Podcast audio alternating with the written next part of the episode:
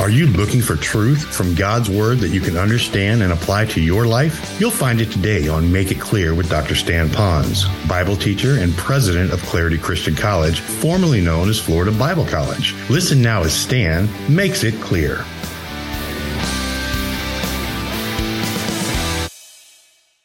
because that's what we're going to be doing now, ending the book of James on a very, very critical subject of prayer. And I really want us to really center down on this because I think if the truth be told, that all of us could probably use a little bit of a tune up in our prayer life. Well, I'm going to really ask the Lord that He'll take today's message and really encourage you. Now, when we talk about prayer from the book of James, some of you might not know this, but James, that great writer who was inspired by the Lord to put down this tremendous truth on James, he was known as Old Camel Knees. Do you know why he was called Camel Knees? You can probably figure it out. This man spent a great deal of his time on his knees praying. I also was finishing up the biography on Hudson Taylor. And of course, when they finish a biography, they want to tell you how that great guy died. Well, the family found him upstairs on his bed, leaned sideways over because he was praying on his knees. Founder of the China Inland Mission, prayed for thousands of people to come to faith in Christ. And then George Mueller.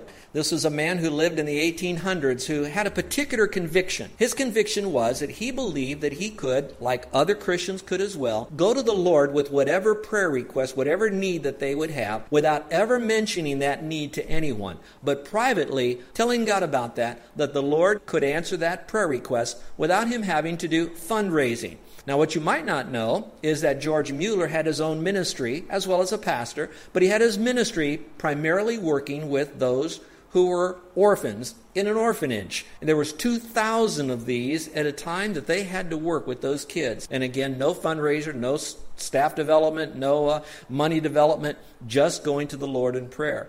As we end with the book of James, you're going to find that the aspect of pray and prayer is mentioned six times, seven times in the fabric of James. He was man of tremendous prayer. Now, when I think of prayer, I think of prayer being a tremendous privilege that you and I have, as well as a tremendous responsibility that we have. We know that Abraham in the Old Testament, he talked to God do you know that when you talk to God, you talk to the same God that He talked to? When you move into the New Testament, when you see Jesus talking to God the Father, the same God the Father that He spoke to is the same God the Father that you speak to. And then you move into the life of Paul. When he was in a distress, he would go to the same Heavenly Father. So when you pray to God the Father, you're praying to the same God that all these men prayed to. So it's a great privilege but it's also a great responsibility. And yet, when I look at that, it's also probably one of the aspects in our Christian life that we fail at the most. Now, it doesn't mean that we're not inundated with a lot of information. I went up to my personal study library and I thought, let me find out how many books I've had on prayer. And I've read through all of them. I have 26 books and booklets on prayer alone, not to mention a file cabinet that has that in there. Now, I'm not here bragging on that stuff because you can have all the information, go all the seminars, you can Google the word prayer if you want to, you could be in Bible college or seminary. The real question is, is are you having an intimate relationship with the Lord by prayer? You see, prayer is not merely asking God for stuff, it's building an intimate relationship by communicating with Him. As we finish the book of James, there's really three questions that he answers for us in our finished study. The first one is, I think is a very important one, and that's the question when should I pray? The second is, what kind of a person really can pray? There is a defining type of person, and you'll see what that is in a moment. And then finally, how would I get my prayers to be more effective? Now, here's the question before I answer those three Do you feel like your prayer life is as good as you want it to be? Now, I'm not here to bring you on a guilt trip, but are you really praying and getting your prayers answered the way you're hoping? How many of you are struggling right now and you know that you've gone to the Lord, but it doesn't seem to be eliminating some of the challenges that you're facing? Well, maybe for just a moment, don't blame God and maybe don't blame yourself, but just simply say, all right, I'm going to lean into this message and I'm going to take from it what God wants me to do to kind of tune up my prayer life so I can have a better, more intimate relationship with the Lord. So let's begin by answering the first question When should I pray? Well, here's the first time in the passage here. It talks about when I'm hurting emotionally. Let me read that to you. It says, Is anyone among you suffering? Let him pray. Now, you know that the Bible that you have in front of you has been translated into English, but it comes from the Greek in the New Testament. And the Greek word there is a word that means more than just suffering. It means to suffer misfortune, it means to be in distress or under stress. In fact, in the book of Timothy, it talked about something even more than that. It was like the word hardships. He's not so much talking about the external things like a broken relationship with someone you love or maybe a financial setback because we're living in maybe a recession right now. He's talking about, yes, those things, but it's what those things do to you on the inside. How many of you are struggling even with your own health, maybe, because you are so stressed out over issues that you have been carrying with you for so long? Something that you haven't been able to break through just yet. Well, it's that kind of suffering on the inside, that emotional suffering that he's talking about here. Notice it goes a little bit further. It says this in the rest of the verse. It says, Is anyone cheerful? Let him sing songs. And so I think that's important too. But notice how the two of them go together. Here we see a person suffering, he needs to pray. And those that are now cheerful, let them rejoice in whatever they're going through. Well, the Bible says to weep with those who weep and to rejoice with those who rejoice. It seems like our life is kind of an up and down time. I remember when I was in um, Bible college, I had a person once tell me that if you're going into the ministry, remember that when you start your ministry, it's honeymoon. Then you're there a little bit longer and it becomes work. And then if you're there a lot longer, then it becomes nothing but warfare and they really come at you. And I got thinking, do I really want to go into the ministry if we have something like that? And then I had someone who'd been in the ministry a long time who really knew God's word. And here's what he told us guys. And I really think that this little axiom works for you and whatever you're going through as well. And here's what he said Every day, God allows you to have some special times where it's a real honeymoon, a love kiss and a love hug from the Lord. And that's the time to rejoice and to look for those that are having that love kiss from the Lord, and you rejoice with them. And yes, every day there's going to be some work. Yes, you have to do the daily duties of Christian living that requires us to do the disciplines. And then there's going to be some days of warfare because we know there's an unseen enemy out there that does not want us to rejoice. There's an unseen enemy out there that wants to stop us from working and serving the Lord. And so he's going to come against us. But every day we're going to have that. And so our days can really go up and down. Now, some of you might be sensing that you're called into the ministry. And if you are, particularly the pastorate, remember your two greatest requirements would be that you would be a person of the Word, you know the book, you live the book, you teach the book correctly. And then, secondly, that you would be a person of prayer. Now, when I hear that, I think that's good. I want to be praying for our people. But you know what else you'll find when you're in the ministry? That you're probably as good emotionally as the last phone call you've got from someone. Here, someone will call you on the phone and say, I have 25 cases of books I want to donate to the ministry.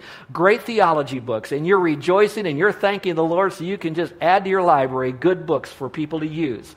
Next phone call, someone's going through a cancer situation, a broken relationship, a lost job. You're going up and down. So, whatever you might be going through right now, the lifestyle of a Christian is going to be yes, you're going to have some suffering, and yes, you're going to have some rejoicing. And in either case, when you suffer, when you go through those emotional times, you need to not look at that, but look at the peace that God could give to you when you pray. And if you're sensing that God is doing some great things, don't feel guilty. You rejoice. And when others are rejoicing because good things are happening to them, you celebrate with them because our life is going to be cyclical like that sometimes every single day. So when do we pray? Well, when we suffer emotionally. But the second time we pray is when we're hurting physically. Now, I want to spend a little bit more time on this one because I want to unpack some issues that sometimes are taught in the Christian world today, and I want to make sure we're clear on it. So, when I'm hurting physically, Look, if you will, at verse 14 and 15. Here's what it says Is any among you sick? That's a good question. And so he's writing that to the dispersed Jews. He says, Is any of you out there, are you sick? So I would ask as a pastor, Are any of you dealing with an illness right now? Then he says, Let him, that sick person, call for the elders of the church. And let them, the elders of the church, pray over him, anointing him with oil in the name of the Lord. And the prayer of faith will save the sick the Lord will raise him up. And if he has committed sins, he will be forgiven. Well, I think it's important to understand the word sick right here. Sick does not mean post nasal drip, it doesn't mean that you just kind of have a little headache for the day. In the context of Scripture here, the word sick is a much more severe word for an illness. In fact, that word sick means you are so sick that you're without strength. You can't get out of bed. You can't go even to see a doctor. You can't move about.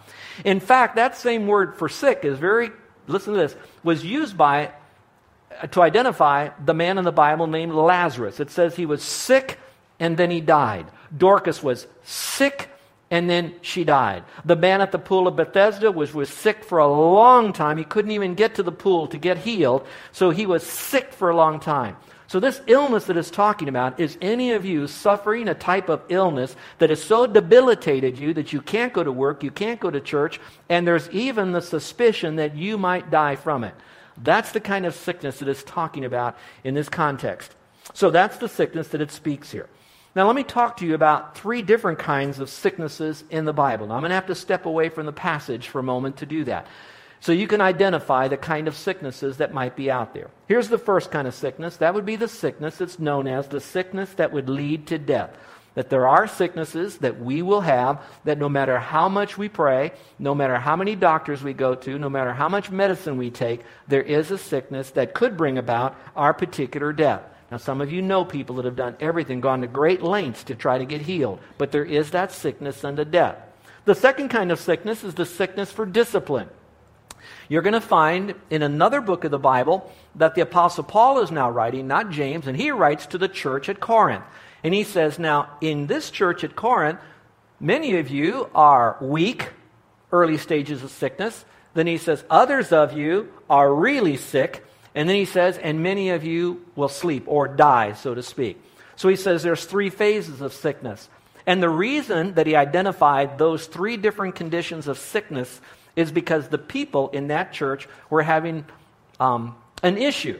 And that issue was they wanted to take communion, which is an outward sign of an inward attitude before the Lord of taking the juice and the crackers and remembering of the Lord until he comes but they were doing it without a pure heart. They were doing it when there were factions in the group. They were doing it ahead of other people. They were doing it with sin in their life. They were doing it for all the wrong reasons, thinking that as long as it appears right outwardly, everything is okay. And God says that they were being disciplined. You're weak, you're sick, and some will die young, and, and God is trying to get their attention to clean up their act. So that is a form of sickness. So one sickness is unto death. Another sickness is God is disciplining you. He's spanking you. He's trying to get your attention. He's not angry with you. He's not wanting you to have sickness and pain. He wants to use that as a vehicle to bring about restoration and for a deeper walk with Him. And here's the third one. And this is the kind of sickness known as the sickness to the glory of God. This particular sickness is one that's not dealing with sin in your life. It's not a sickness that might bring about your death. It's a sickness that in that sickness now you've been given a golden God given opportunity to bring extra blessing and glory to the Lord. Do you remember the story in John 11 where there was this sick person and they began to ask, Did this man sin? Did his mom and dad sin? Is that why he's sick? And the Lord said, No, it's not because of that. It's because of God's glory. Now, those of you might remember people that have had a debilitating injury or illness that came upon them for X reason that God permitted to come into their life. And that person is now taking that situation in their weakened state and they're going to use it in some measure to bring glory to the Lord. That's why in, Christ, in Scripture it says, In our weakness he is made strong. I'll most gladly glory in my infirmities so that God's grace would be known to others. So again, there's a sickness unto glory. Now, here's the thing. We who are on the outside of all of this can't judge you and should not be pointing our finger at you to say, well, you're sin, you're going to die. What you have to do is get alone with the Lord and say, All right, Lord, you are now using this event for the purpose of bringing me in a right relationship with you. Is it maybe you're going to use this and take me home with it? Is it because you're disciplining me and I need to maybe make some changes in my thinking and my behavior?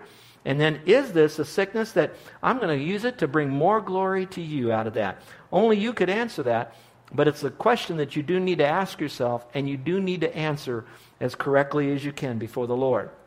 Well, now I need to step a little bit further.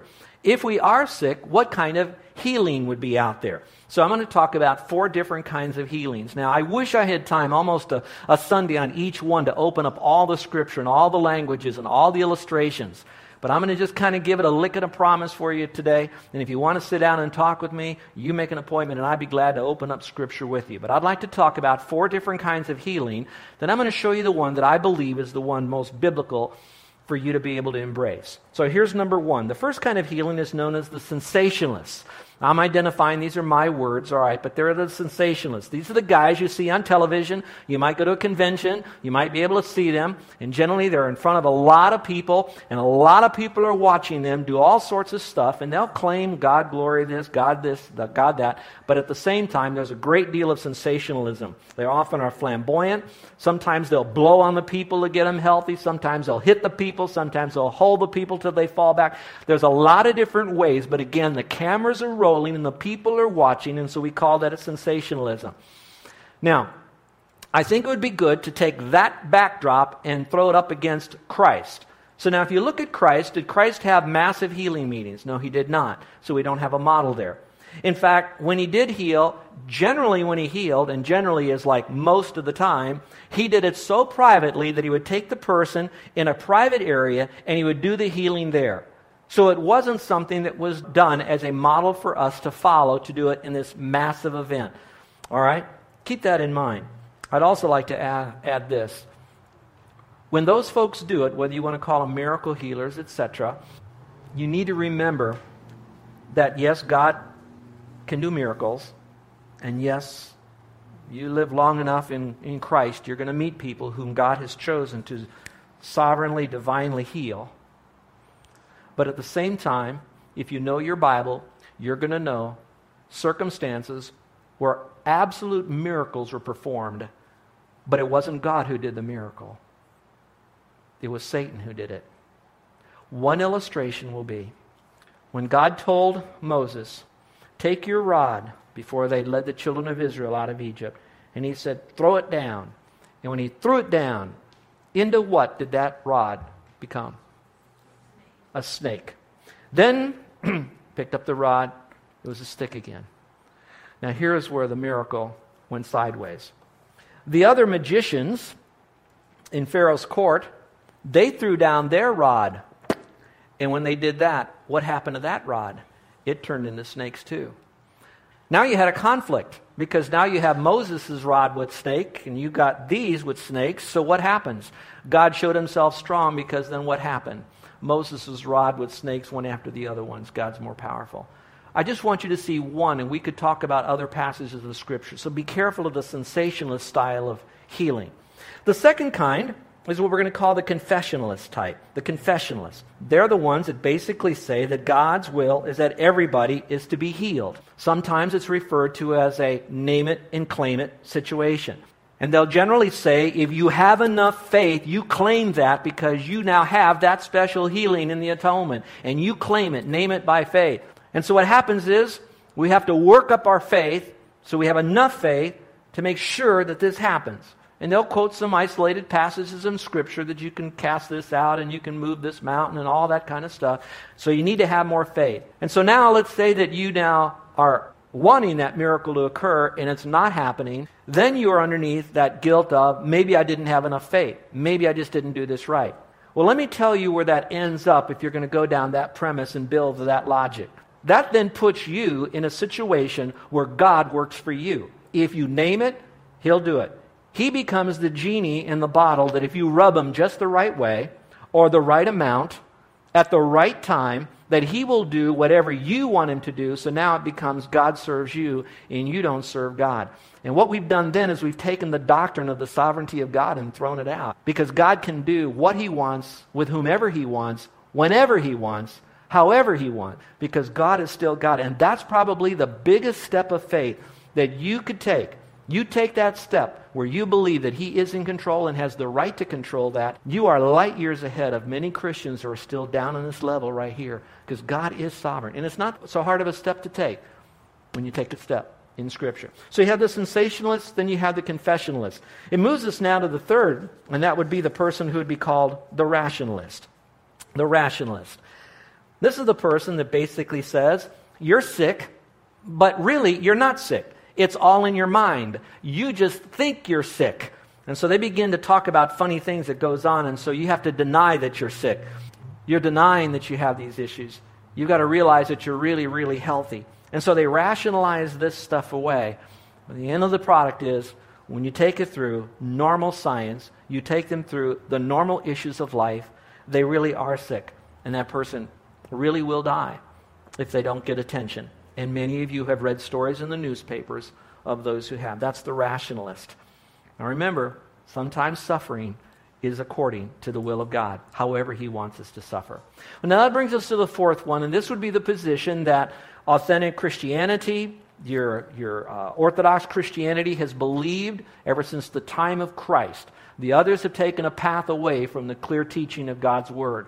So I want to remind you of what we who are believers in Christ ought to believe. It's going to be very simple. In fact, it's almost too simple. But yet again, I'd be willing to sit down and talk to you.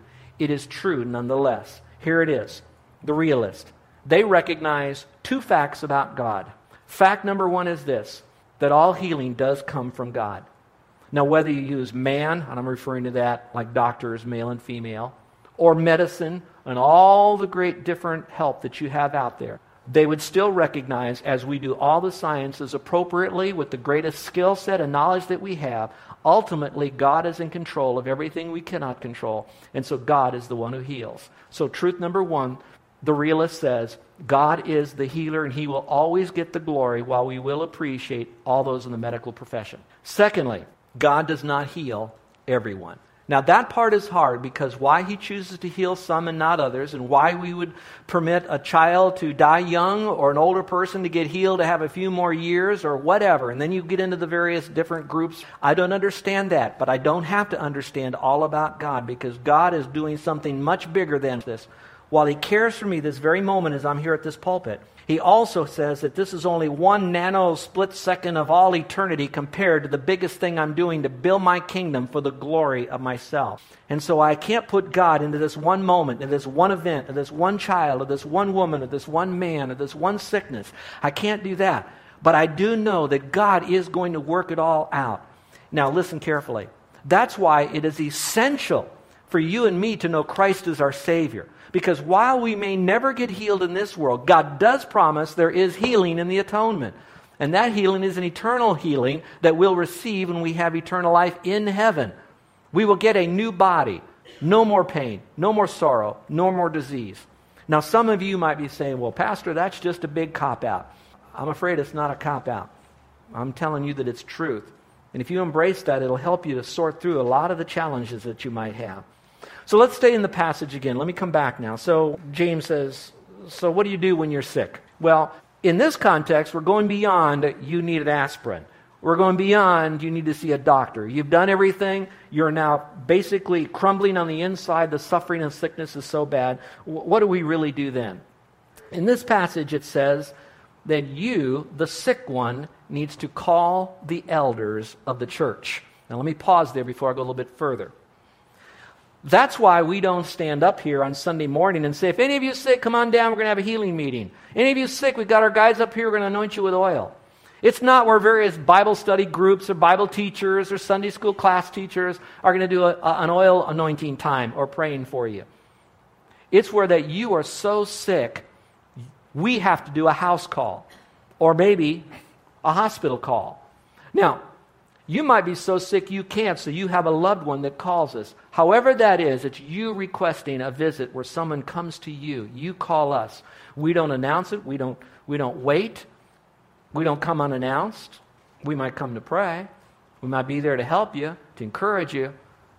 But for this part of it, you have to say, Will you do it? So, who are your pastors at this church? At this time in its history, it's Pastor Dennis, Pastor Charlie, and for me. Here it says plural so you should call for maybe more than one. Now, I don't want to make this thing so hard and fast and tight little box, but at the same time, I don't want to make this so loosey goosey, and all of a sudden we go down that slippery slope into what the world is doing, or the so called Christian world is. It says, call for the elders of the church.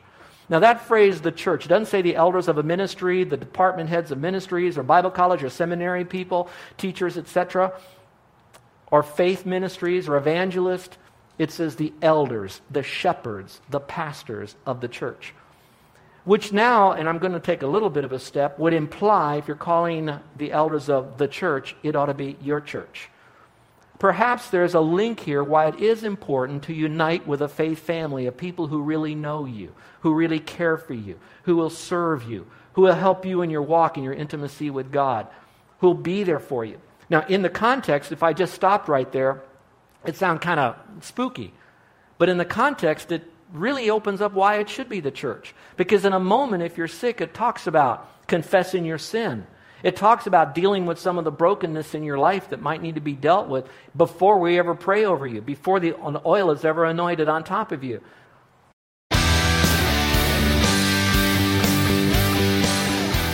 This is Joe Ponz, and I want to thank you for listening to Make It Clear with the teaching of Dr. Stan Ponz, founder of Make It Clear Ministries and president of Clarity Christian College. Make It Clear is dedicated to taking the Word of God with clarity into every person's world. It's the support of listeners like you who make the ministry of Make It Clear possible. You can provide your tax deductible gift to Make It Clear online by going to makeitclear.org. That's makeitclear.org. Thank you for helping us make it clear. If you would like to have Dr. Ponz speak at your church or event, please email us at tellmemore at makeitclear.org. That's tellmemore at makeitclear.org. Thank you, and remember to make it clear.